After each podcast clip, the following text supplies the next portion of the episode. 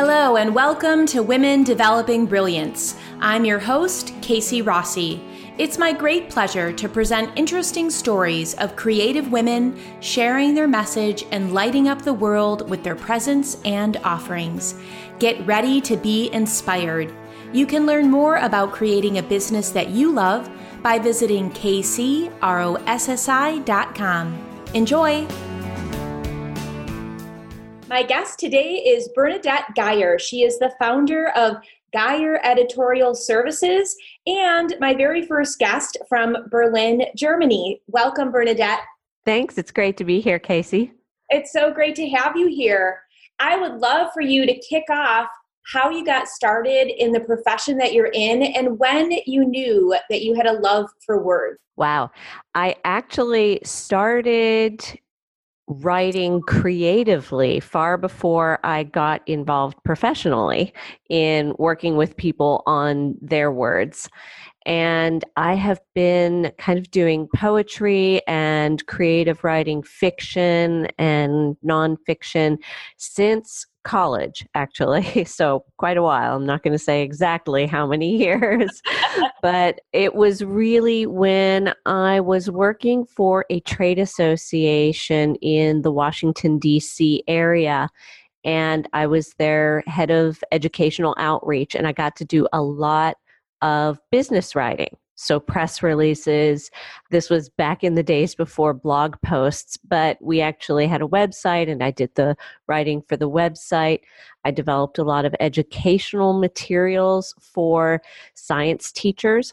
So, in that, I started doing like a little more business writing.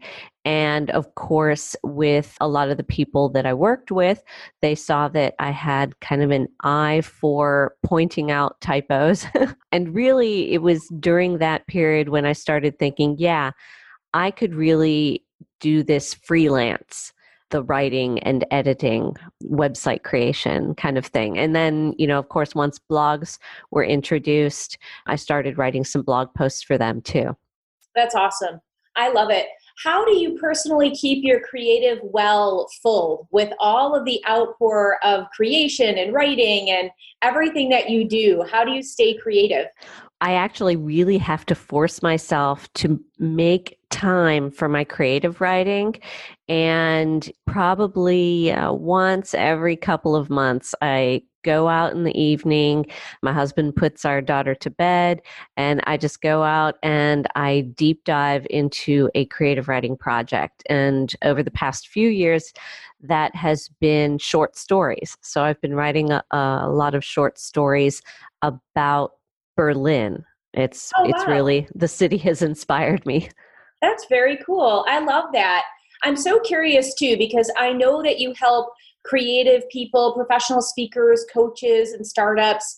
But where I'm seeing based on your website that you're specializing in is really helping German based companies bring their message into more English speaking countries or clients talk to me a little bit about how that is because we all have like a different way of showing up in the world and relating to the written word so what do you find is like the biggest challenge to pivot or make that kind of transition for your german clients well my clients all of them speak english and all of them you know can understand and write in english of course you know as a native speaker myself I can point out when things are not quite as clear for an English speaking audience that's not used to communicating with people who speak English as a second language.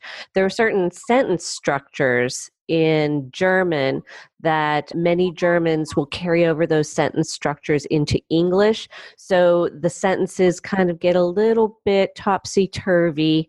And it's just a matter of tweaking the sentence order sometimes or you know finding a word that has the proper nuance to it out of like my brain full of english words and so the biggest challenge is just really making sure that i am communicating in english exactly what they mean and making it clear for an english reader Yeah, that makes a lot of sense, especially the nuances. And I have a client that has one of her new hires is from Germany and she's from Canada. And she said she speaks so beautifully, but when it comes to the email responses, there is exactly like you're saying that sentence stem structure or whatever that's just slightly off. And she's like i'm not sure how to train that. Like and maybe it is just practice or or like you said those nuances right? Would you have a tip for somebody like that? Well really just trust your translator. That's kind of the big thing. I know that there are apps out there that do a very good job of translating you know and and certainly i kind of use them sometimes in the reverse to make sure that i'm getting my german properly but of course context is really key and you know you might just need somebody to check over to confirm that that app translation doesn't get you into some hot water especially, yeah. Especially if you're working on contracts or agreements or even offers for potential clients. Yeah such a good point. I actually love your tagline that no app can replace you. I think that's brilliant. I mean it's just it's so clever and i feel like in today's market where so many of our positions are kind of being outsourced to apps right it's right. really nice that you turn it around as like a strength where it's like you're you're never going to replace that human element talk to me a little bit more about your thoughts on that tagline well, actually, it came out of I did a lot of work on like figuring out my unique selling proposition. and I've worked a lot with, as you mentioned, creative writers. So I've done a lot of copy editing of novels. And one thing that an app is not going to find, and I have actually found this in some of the novels that I've copy edited in the past, I've found where an author will accidentally change the eye color of their protagonist midway through the novel. I'll go back and i'll be like hey you know you, you mentioned back in chapter one they've got blue eyes. Here you're talking about some brown eyes. Uh, can you please confirm which it's supposed to be? Or they changed the nickname of the protagonist. I was copy editing another novel that had six different main characters women and about you know every so often you could tell when a chapter was written out of order and the author didn't refer back and see you know who was using which nickname. So nicknames got inserted that weren't used in other parts of the book.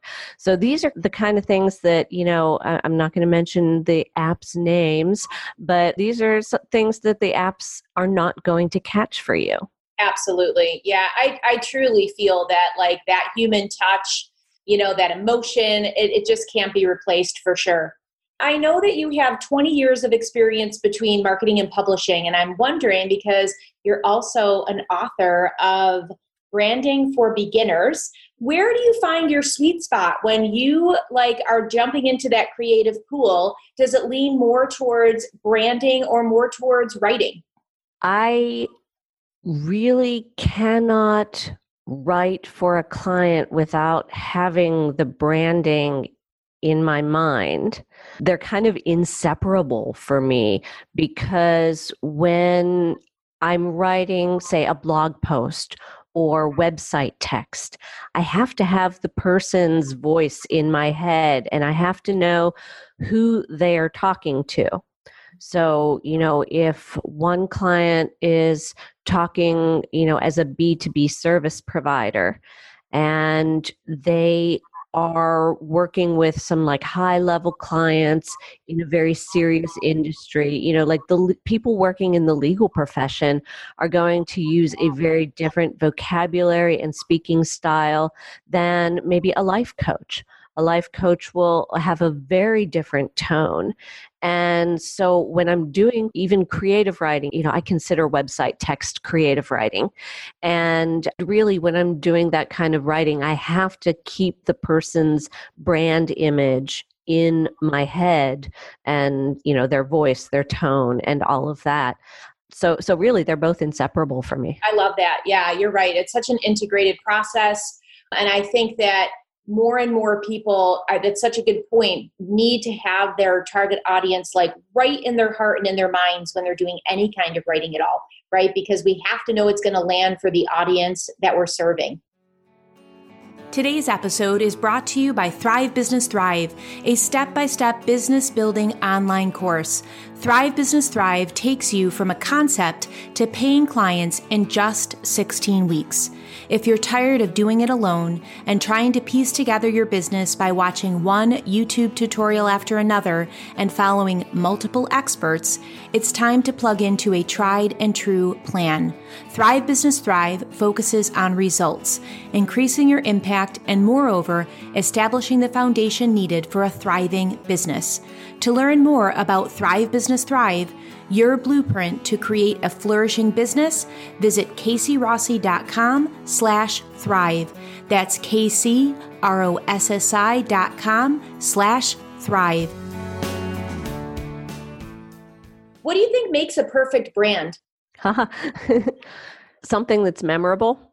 I mean, you know, that's pretty much the definition of a brand image is what people remember about you.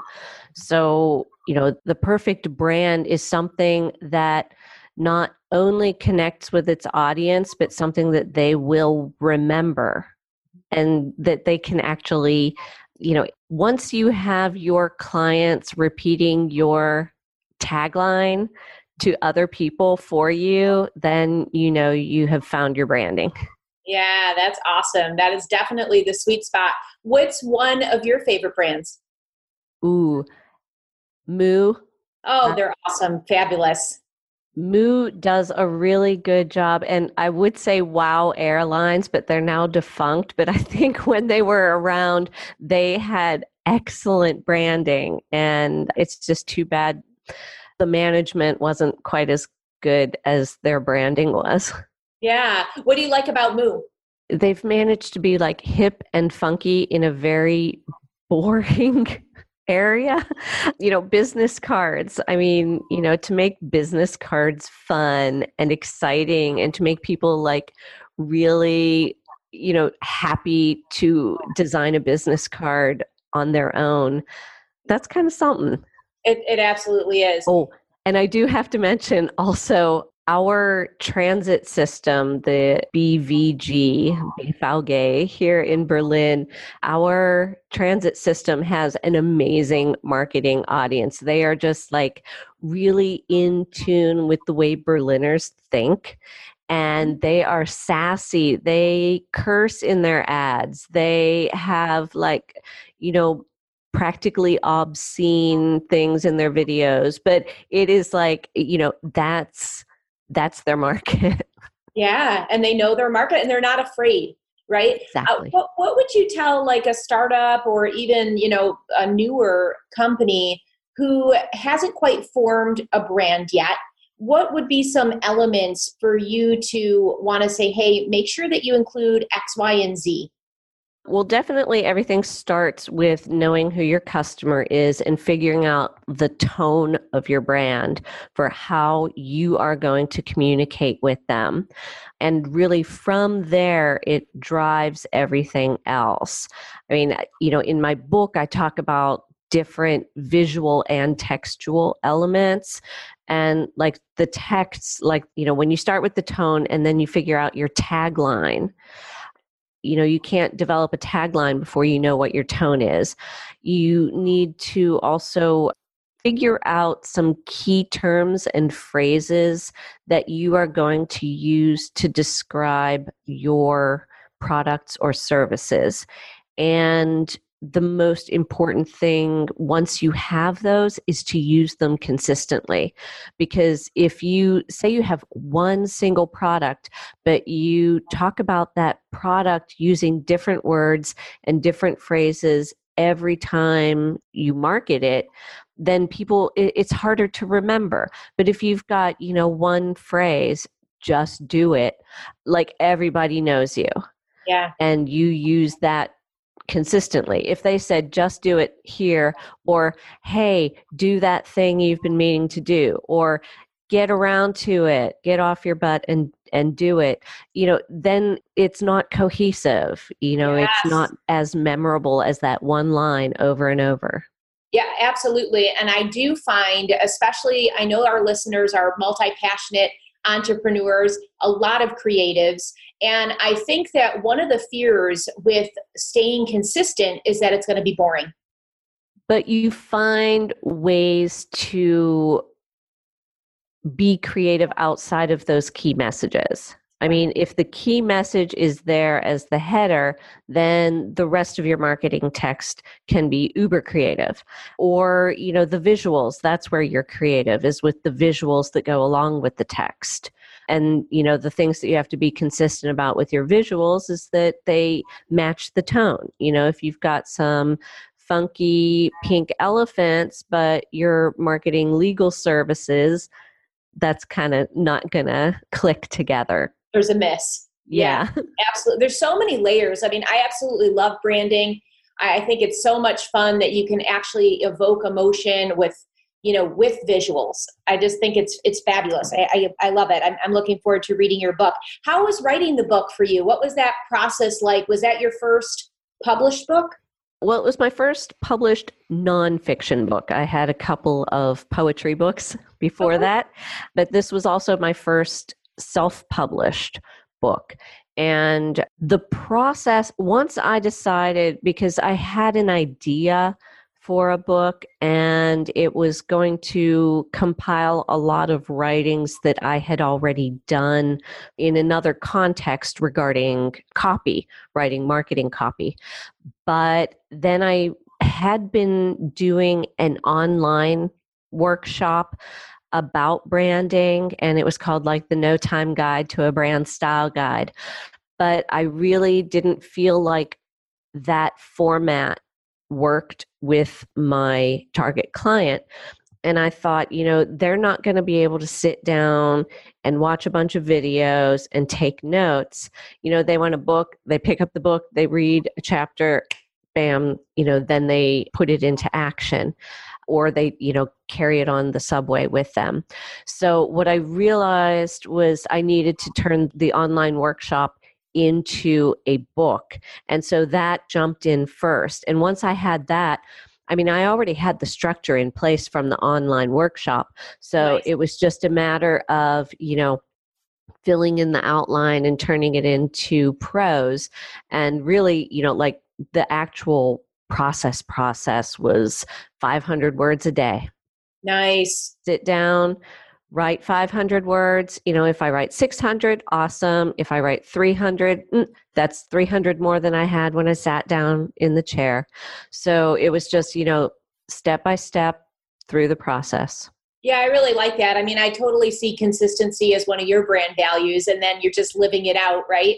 You're just exactly. living it out to make it happen, like step by step, little by little, and and just that's how you make progress and momentum. I know you've been a long time, full time solopreneur. Am I correct that it's been since 2006? Correct. Yes. It was after I gave birth to my daughter, and I knew that I didn't want to work in the nine to five world as she was toddler, as she was a baby and a toddler. And so, yeah, I went freelance starting January 2006, a month after she was born. wow, that is incredible. How has it been being a mama and an entrepreneur? How do you juggle the work life balance? Juggling is correct because you can only really have like one ball in your hand at a time and the rest are kind of up flying up in the air. And I don't see it as balance like because some things eh, you know everything's just going to be out of balance. One thing is going to be taking more attention at any given moment. But now that she's 14 it's really you know it's so much easier this way. She's an athlete and you know my husband takes her to all of her sports activities. And so really that kind of gives me the space and time to work on my freelance work. I also have a part time job as head of communications for a nonprofit called Hostwriter here in Berlin. So that also you know is a juggling act because i make sure that i fit my freelance work in around that schedule and sometimes that's difficult. Sometimes that's waking up at 5 a.m on the weekends to work on a project because you know i have three and a half days in the office for my job. I'm so glad you mentioned that because i know many listeners especially well at all different stages actually have two things going simultaneously, if not more than that, right? Like we really are in a world where we're piecing things together. And if we choose this kind of higher risk, higher reward, which I always associate, you know, entrepreneurialism as yes, there are so many wonderful benefits like freedom and flexibility and being that inspiration for your daughter, right? This is what a strong woman can do and make your own decisions and make an impact. So, all of that's beautiful. And it is a juggling act and sometimes we have to piece it together and make those sacrifices in order to have the other bonuses and benefits what do you find is the most challenging in that or a lesson that you wish you knew that would have helped this just feel smoother i think i would have started a lot earlier to focus my business I think when I started out, I mean, we moved to Berlin in 2013. We moved from the Washington, D.C. area. So when we moved here, I was kind of set loose and could do anything. I could start over, I could do something else.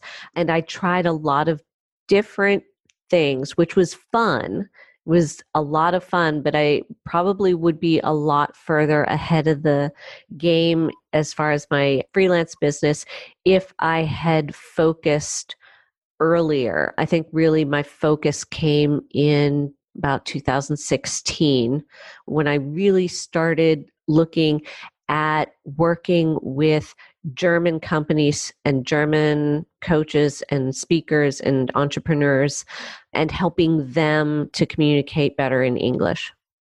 I love that. And I do see that time and time again that narrowing your niche, you know, as soon as it feels comfortable. I mean, we all have to play around what what's going to work where's our sweet spot what's lighting us up you may have had a concept that sounded great and at the end of the day you're drained and you're like oops didn't hit that nail on the head. So i know that there's a, always some of that in and out tumultuous feeling right? I had that myself as well. It was kind of like what am i going to be when i grow up? Like there's just that that period of time where it's just like maybe i'll try this. No maybe i'll try that right? So it's like when you hit that niche and yours is pretty specific that's when you really start to see traction. And I'm really glad that you brought that point up because there are a lot of people that are still feeling going broad is the way to go right and having fear that they're going to not be able to serve as many people as they want to and or they're going to be leaving money on the table and that's literally just not the case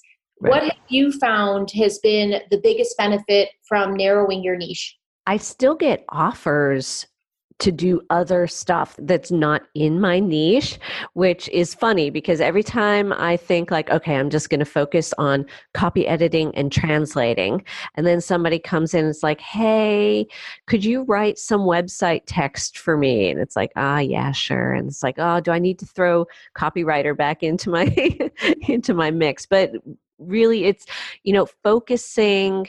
It just makes you more effective at your marketing and that's really the biggest benefit of it is you're not all over the place hey i've got the uh, you know i've i'm doing webinars on this. Hey i'm doing live workshops on this completely unrelated topic. Hey you know i've got you know a services page on my website that lists 32 different things that I can do for every type of industry imaginable. It's like, mm, well, you know, jack of all trades, master of none, sort of you thing. my mind. That's exactly what I was thinking for sure. Yeah, that's amazing. I have just one or two more questions, and I'm wondering from your professional opinion where do you see the future of blogging with the rise of videos? Do you think that there will always be a space for business blogs in particularly, or do you think that video is going to trump that medium? I think there's always space for the written word. Everybody thought that ebooks would kill print books, but it hasn't. It's actually grown the market. And I think there is space for all of this, and it will depend on the content as well. You're not going to have as many people watching a video that works very well as a blog for the Wall Street Journal. The New York Times has a multitude of special niche blogs on its website. The Medium platform. Yeah. Wow. I mean, that is, you know, to see how well Medium is doing with written, you know, digital essays and articles you know when you see how how popular that is there is just no way that you know youtube and tiktok are going to put medium out of business unless there's like some total mismanagement there. That's that's the only thing that i see yeah, absolutely. And and circling back to a brand that really knows their target audience, I think Medium does a really really great job of that. I love how focused it is on the reader and the writer, and I don't have to worry about pop up ads and distractions. So I really, I you know, if I'm going to put time and energy in, I, that's one of the places I love to get my information from. So I'm really happy that you brought that one up.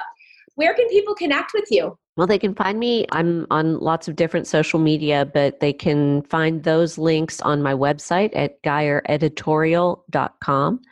And so, yeah, I would just say, you know, find me on Facebook at Geyer Editorial. I've got a page there. Yeah, those okay, are the best places. Sure put the links in the show notes. And I would love it if you could leave us with something that's inspired you or some bright light wisdom for the listeners. Well, it's funny. You mentioned that consistency is part of my brand, and that really kind of hit me. I've never really thought about that. But yeah, for me, my bright light is just showing up and knowing that what you're doing is important for your clients it makes the whole thing worth it, right? Like you can have a full heart approaching your job knowing that there's going to be this impact and a grateful client on the other end because they're getting results. Right. That's awesome. Thank you so much for being here. It was really fun. Thank you so much, Casey. This was this was a lot of fun, and you know I, I love your show. I've been listening to it on Stitcher, and yeah, keep up the great interviews with folks. Thank you so much. I appreciate it. I hope you enjoyed today's episode on women developing brilliance. If so, head on over to Apple iTunes and subscribe to this podcast. And I'd be grateful if you could leave a review or rating so more people can benefit from these inspirational stories about the solopreneur journey. Thank you.